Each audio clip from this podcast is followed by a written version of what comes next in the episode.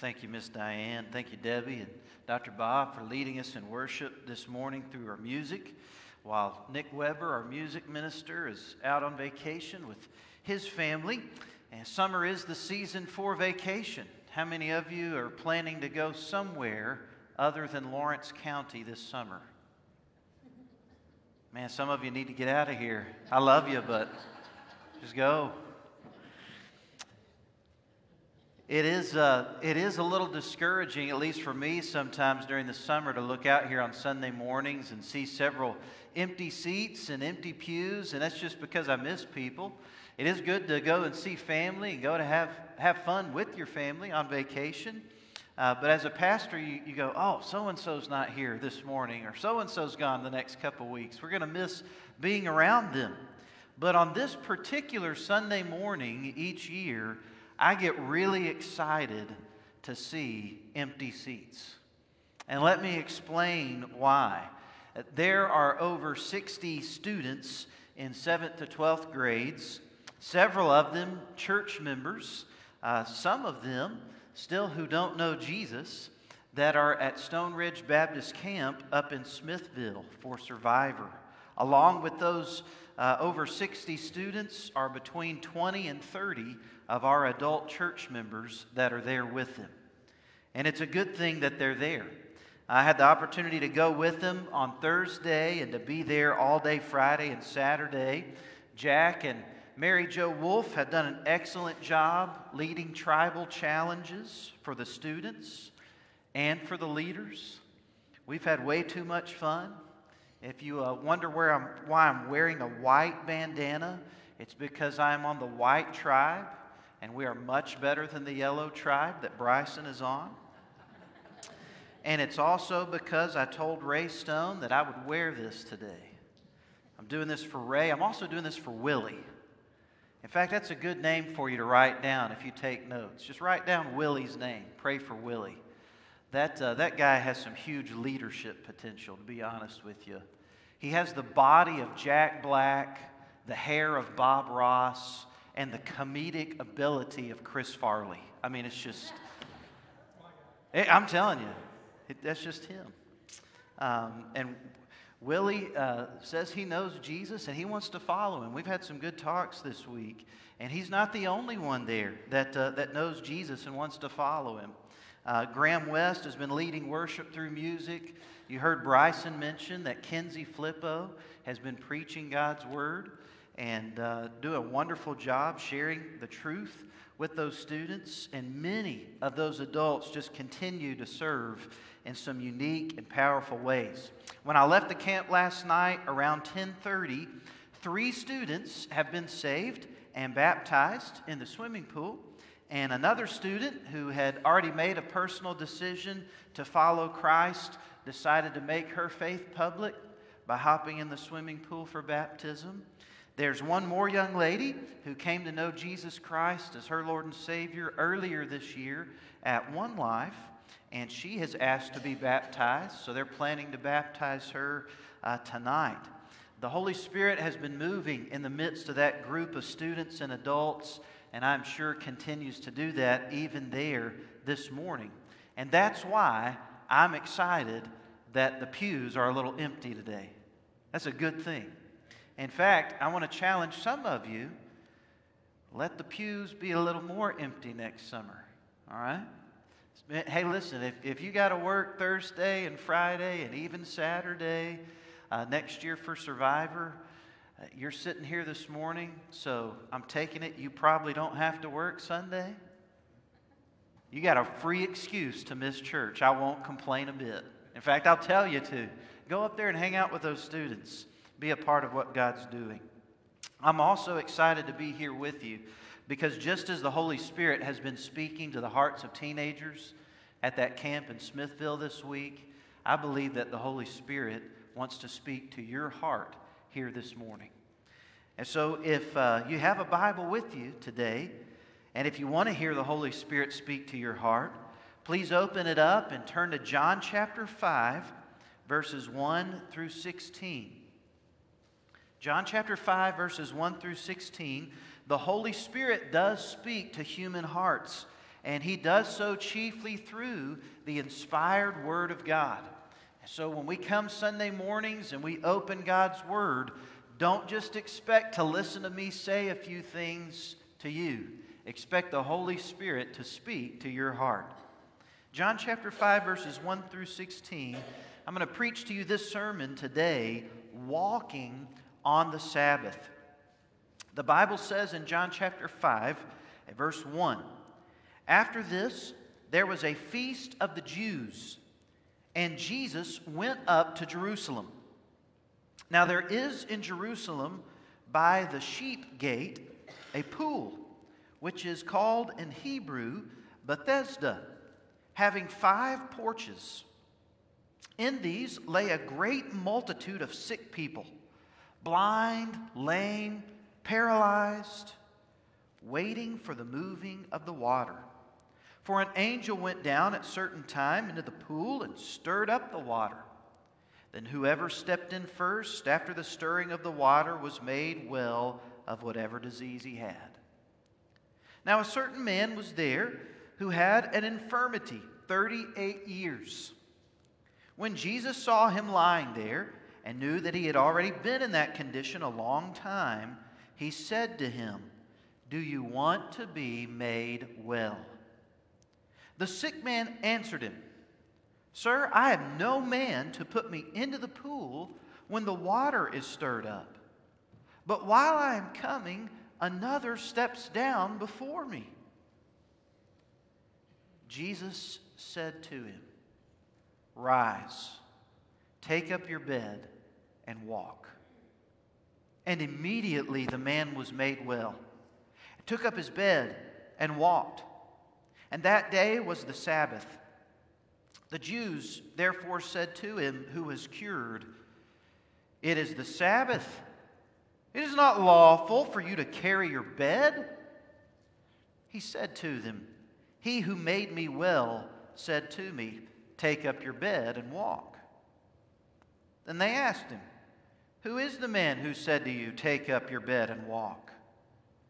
But the one who was healed did not know who it was, for Jesus had withdrawn, a multitude being in that place. Afterward, Jesus found him in the temple and said to him, See, you have been made well. Sin no more, lest a worse thing come upon you. The man departed and told the Jews that it was Jesus who had made him well. The main point I ask you to consider with me from this story is that Jesus wants us to walk in truth instead of wasting away in tradition. Jesus wants us to walk in truth instead of wasting away in tradition. Now, let's take a look, a closer look at how this thought develops throughout this story of the lame man at the pool of Bethesda by underscoring this thought in the first six verses. I want you to note this in verses 1 through 6. Jesus knows our miserable condition. Jesus knows our miserable condition. The ancient city of Jerusalem was walled and surrounded by gates for entry and exit. That was how you got access to the city. One of these gates was known as the sheep gate because of the flocks of sheep that would enter through that gate to come into the market. Next to the sheep gate was a big pool known as Bethesda or Bethzatha. This pool actually consisted of an upper pool and a lower pool. It was surrounded on all four sides by large covered porches, and a fifth porch was in between the upper pool and the lower pool.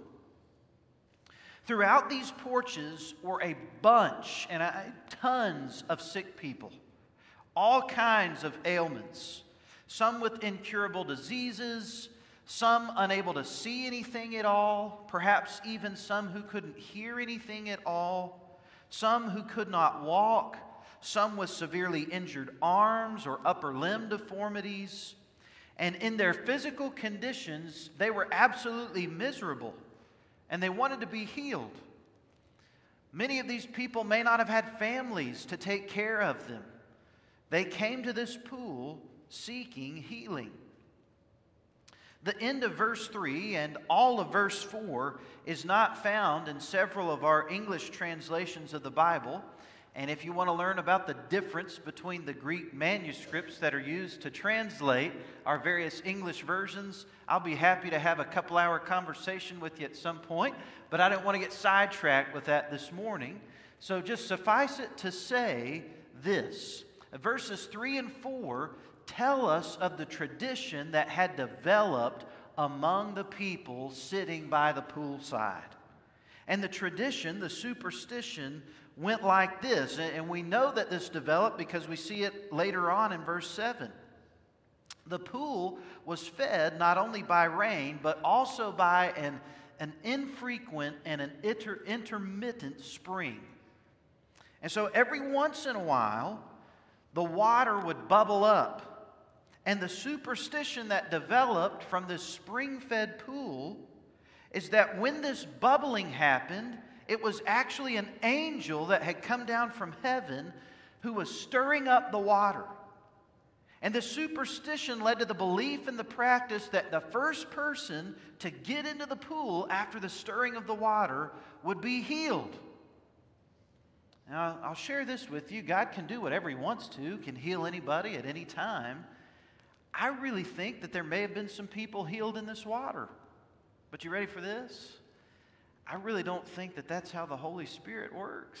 And that's what God wanted to see happen. Demons are fallen angels and have power just like angels in heaven do. I really think that Satan had gotten this multitude of sick people so far off track in the superstitious belief that they're waiting for the stirring of the water so that they can hop in and be healed. And if you think about it, I'm sure it was a pretty tough sight to behold. Could you imagine dozens of infirm and physically disabled people in a race trying to submerge themselves down stone steps into water to be healed of their malady and then try to get back out of the water if they weren't the first ones in, so that they could go and crawl back to their corner spot in the shade or lay down on their sick bed. This is what happened every time. Just imagine it. You've got blind James over here. He can't see when the water bubbles up. So all of a sudden, he hears the ruckus. And blind James tries to make it down the steps.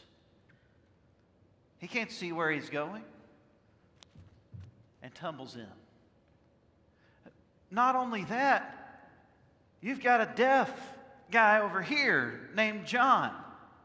He can see the water bubbling up. And he's one of the first to try to get there.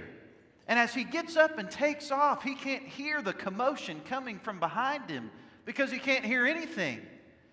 And one person pushes him this way trying to get in, the other person pushes him that way to get in. And before he can even make it to the pool, he falls down on the ground, hits his head on the rocks. Could you imagine those people hopping into the pool? Perhaps a limb had been severed, maybe even above the elbow. As they get down into the pool, they're one of the last ones in there, and the crowd pushes them to the back. They aren't really a good swimmer, and they're struggling to get up out of the water with their one arm. Could you imagine a man who couldn't walk laying there, seeing clearly the bubbling water, hearing the commotion, watching everybody move, and crawling as fast as he could, trying to get into the water? in hopes that he might be able to walk again. Guys, this was not a place where you went because you had hope. This was a place you went because you were hopeless. This is a place you went because nobody else had a cure. You were gambling. You were hoping in your hopelessness that maybe, maybe you might get lucky and people wouldn't be paying attention and you'd be the first one in to see the water stirred up so that you could be healed. This was a sad place, and there were multitudes of people there. We find out that there was one man in particular in verse 5 who was there. And he hadn't just come for a couple of days. Now, a certain man was there who had an infirmity 38 years. And we know from the language here that his infirmity had been with him for 38 years. We don't know how long he'd been at the pool, but we could probably guess it had been a long time. Maybe he'd been at the pool all 38 of those years he'd had this infirmity, but maybe it just got to the point that his family couldn't take care of him, or maybe he didn't have any family left, or maybe he just knew his family didn't want to be around him anymore. Maybe he got tired of being around them. And so he went to the pool, laid there, hoping he'd be the first to get in. But I want you to notice something very interesting in this passage. Jesus didn't stay away from these multitudes of sick people. He went right in the middle of them, came walking through the porch.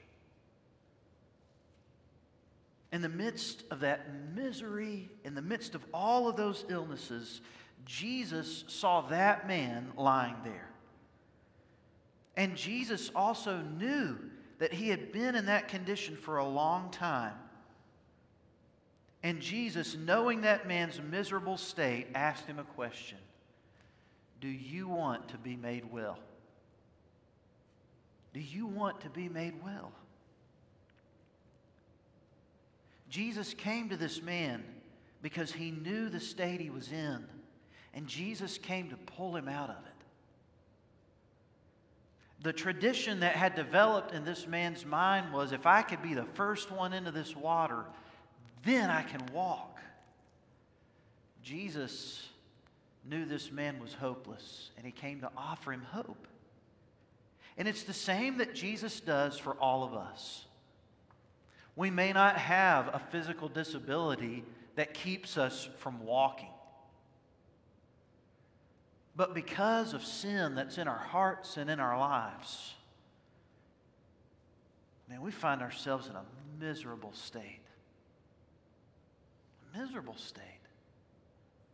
We're struggling and trying to do what God wants us to do, but we just can't. We try over and over again.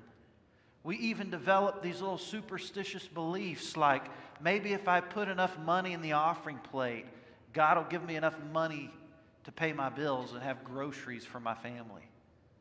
Maybe if I show up to church on Sunday morning, God won't let anything bad happen to my family this week. Maybe if I do this, then God will do that. And really, we're just practicing empty, superstitious beliefs, hoping in our hopelessness that God will see us and have mercy on us. It's not how God works. God sees us in our miserable state, knows our condition, and comes to us on purpose. There were many other gates to use to get in the city of Jerusalem. Jesus walked through the sheep gate. Why? Because he wanted to go by this pool to meet this man so that he could walk in truth instead of wasting away in tradition the Lord Jesus will come after you because he knows the miserable state in which you're in in your sin. And he'll come to you and he'll provide you hope in the midst of your hopelessness. And he'll offer you the opportunity to be saved, to trust him, to get out of this empty tradition that you're in, and to come to know him as the way, the truth, and the life. Jesus wants us to walk in truth instead of wasting away in tradition. And we don't just note that Jesus knows our miserable condition, we also note in verses 7 through 9 that Jesus overthrows our mistaken conceptions. Jesus overthrows our mistaken conceptions. Did you, did you catch the question Jesus asked the lame man at the end of verse 6? Do you want to be made well? And pay attention how the man answered. Verse 7. The sick man answered him, Sir, I have no man to put me into this pool when the water stirred up. But while I'm coming, another person steps down before me. Maybe we have every word here that Jesus spoke in this conversation with this man. Maybe Jesus didn't say this, but I think we're all thinking the same thing. Jesus didn't ask you if you wanted to get stuck in the water when the water was stirred up, He asked you if you wanted to be made well. This man was so focused on trying to get into the water that he didn't know that the person who could make him walk was standing right in front of him. Jesus said to him in verse 8, Rise, take up your bed, and walk. And immediately the man was made well, took up his bed. Did Jesus pick up the guy and take him to the pool and stick him in the water and say, All right, you're good to go now. No. Jesus said, Sir, get up, pick up your bed, walk, get out of here, go home. You don't have to be here anymore. Jesus was overthrowing the mistaken conceptions that this lame man had had, which were these the only possible way I can get better is if somebody sticks me in that little magic water over there. It's the only chance I've got. Jesus had come to overthrow his mistaken conception. It wasn't about magic water, it was about the Son of God, God Himself in human flesh standing before him. It was about listening and obeying the Son of God. Rise, take up your bed, and walk. Could you imagine the thoughts running through this man's mind when Jesus said that? Can, do, do you not see the situation? Maybe you guys need to see it. Do Jesus, do you not see the situation here? What did the guy do? He stood up. He picked up his bed and he walked. Could you imagine going from thinking the only chance I've got is to crawl into that pond over there before somebody else gets in? To somebody walking up and just saying, hey, you're good to go. Go on ahead. This man's, this, this man's mindset completely changed. No longer did he expect that he had to go through some weird ritual to get better. Immediately he was healed at the very word of this man. Jesus will overthrow our mistaken conceptions.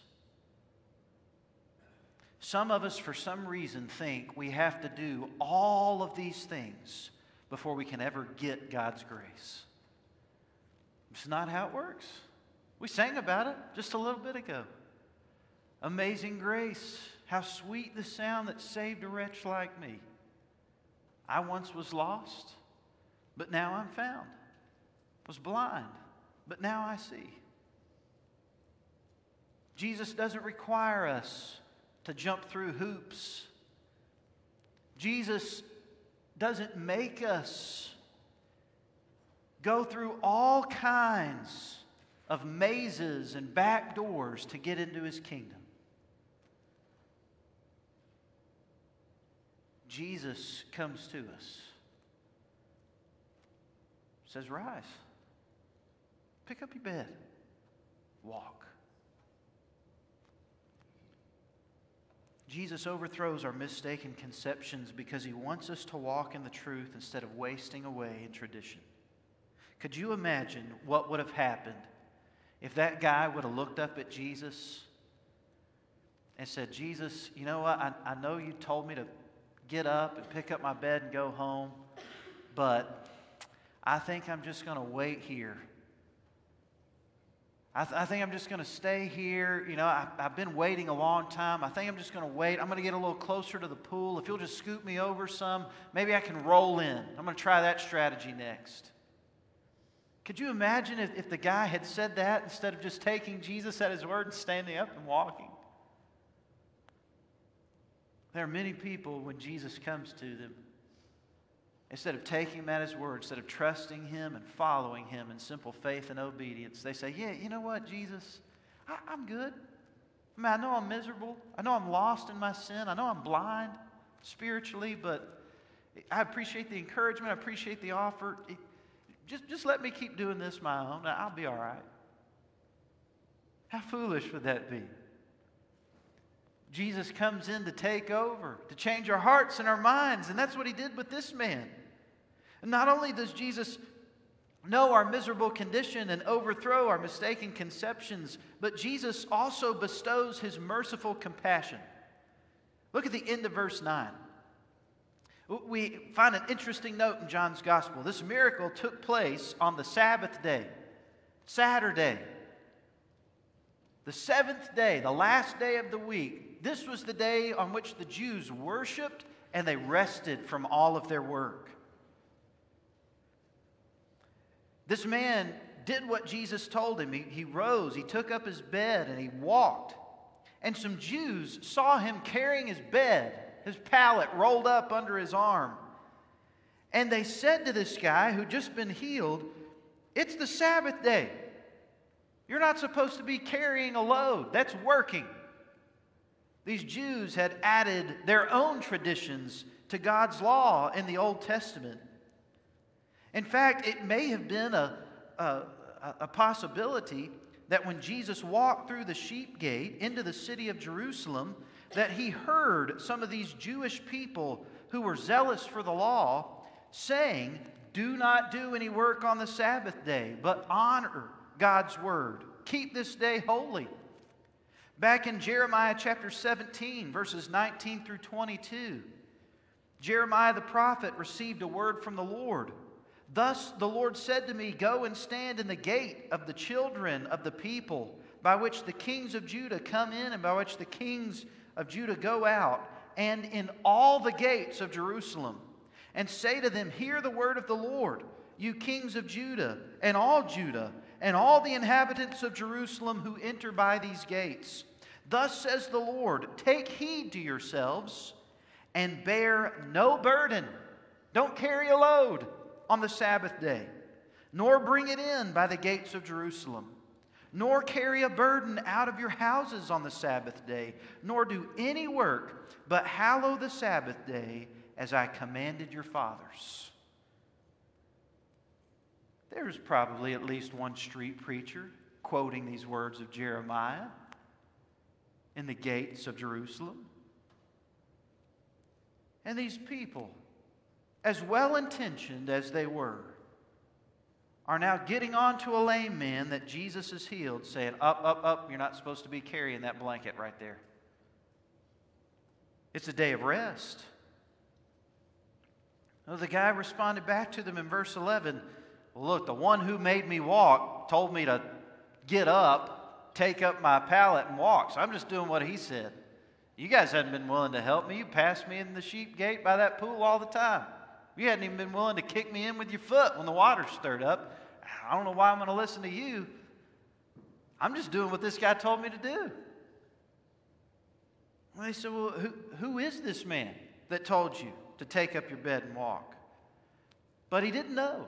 I mean, he could have recognized his face if he saw him again, but he was just so excited he could walk, and there was such a big crowd there. Things had just kind of got mixed up, and he just started moving. And he didn't know who Jesus was. And then something interesting happened. Jesus didn't just heal this man of his physical infirmity, Jesus went back to this man after he was healed and talked to him some more. Verse 14 says that Jesus found him in the temple,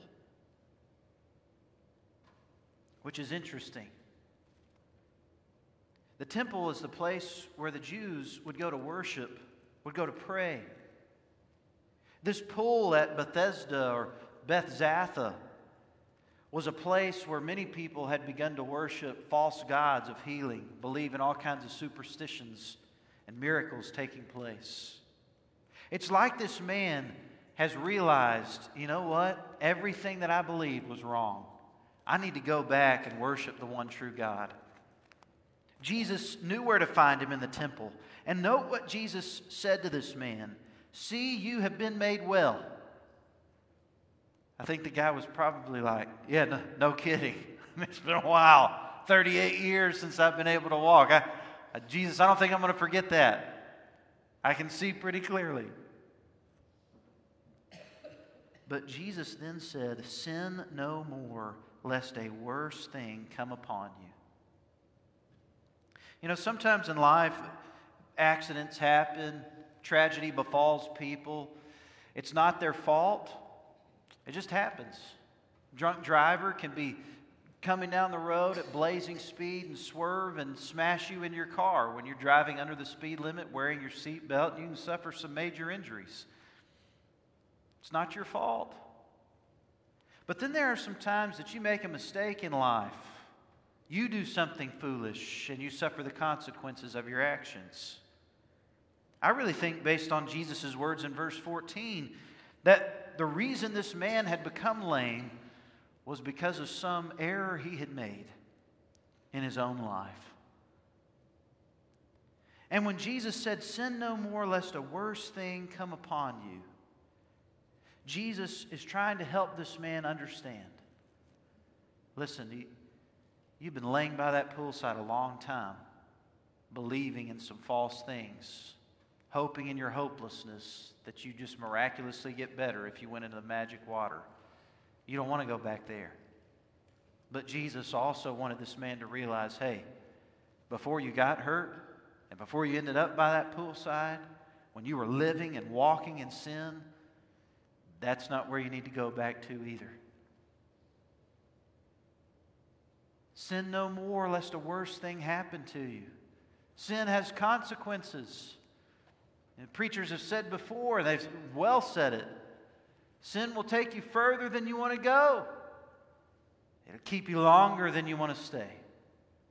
It'll make you pay way more than you ever wanted to pay. We don't know what this man did. But he had sinned, he'd fallen short of God's glory. But Jesus still chose to offer him mercy and compassion. And if, if this man's paralysis, his lameness, was a result of some horrible thing he had done in his past, don't you think he remembered the sin he committed that had got him to that point? And when Jesus came and healed him, and then when Jesus came back to him and said, Don't sin anymore, lest the worst thing come upon you, don't you think for this man that he realized, wow, this, this man really does care about me?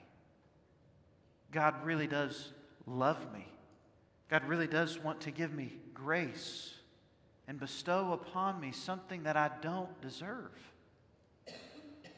And this is what is so amazing about the grace that we sing about. None of us, none of us deserve to be forgiven of the sin that we've committed. I mean, do we? Some of you think you do. Some of you think, I'm not as bad as so and so. I really deserve to get a free pass on that. Some of you think, well, I haven't done it habitually. God shows me a little extra grace, has to show me a little extra grace just so I can work my way out of it. That's not the amazing thing about grace. The amazing thing about grace is that God gives you what you do not deserve simply because he loves you and cares about you. Jesus bestowed merciful compassion upon this man. And when this man got up on his own two feet and began to walk, I don't think he walked the same way that he did before his accident 38 years before. The very first thing he did in verse 15 is that he departed and told the Jews that it was Jesus who had made him well. And I don't think he was ratting Jesus out to get Jesus in trouble. I think he just wanted to give credit where credit was due. Hey, guys, you, you wanted to know who that guy was that told me to get up, take up my bed, and walk? I'll tell you, it's Jesus. And Jesus is a whole lot better than wasting my life by that poolside hoping to roll into some magic water. And Jesus is a whole lot better than just trying to keep a bunch of religious rules and not walking around with your bed on the Sabbath day. And Jesus is a whole lot better than walking around in the sin that I was living in so many years ago. Jesus has changed me. Jesus wants to save people from their sin. He made the lame man walk at the pool of Bethesda so that he could walk in the truth instead of wasting away in tradition. When Jesus saves us from our sins, we'll talk about it and people will take note. So here's where I want to end this morning. Jesus wants us to walk in truth instead of wasting away in tradition. Are you wasting away in tradition? Or are you walking in truth? Are you wasting away in tradition or are you walking in truth? Some of you got some really weird beliefs about God. They're not biblical. You think you have to do certain things to earn God's grace. You think you have to do this and maybe things will turn out right in your life. That's not how God operates. It's time to leave that tradition behind and walk in the truth. Some of you think, well, I've got to keep all these religious rules and regulations, or I'm not, not going to be the perfect person. It's time to pick up your bed and walk. That's not carrying a burden, that's walking in freedom. Some of you, Jesus has offered forgiveness to you. You trusted in him. You believed he died for your sins and rose again. But instead of going and telling other people about him, you've gone back to some old ways. Jesus didn't save you so that you could live however you want. Jesus saved you so you could live however He wants. And when you truly know that you're saved, you're going to want to live how He wants you to live. You're never going to be the same. Just like this man was never the same. Don't waste your life in tradition. Walk in the truth of Jesus Christ. I ask you to bow your heads and close your eyes. In just a moment, there's going to be a song of invitation. And as the song is played, I just encourage you to respond to the Lord today as He's spoken to your heart. Before I began preaching, I told you that the Holy Spirit wants to speak to your heart today. We've opened His Word. If your heart's been open, I know He's spoken to you. How do you need to respond to it? What tradition are you clinging to and wasting away in instead of walking in the truth? It's just time to get up and go. It's time to leave those things that are empty and vain behind. And it's time to follow Jesus wholeheartedly. He wants you to be made well. Will you just take him at his word? Will you just get up, pick up your mat, and follow?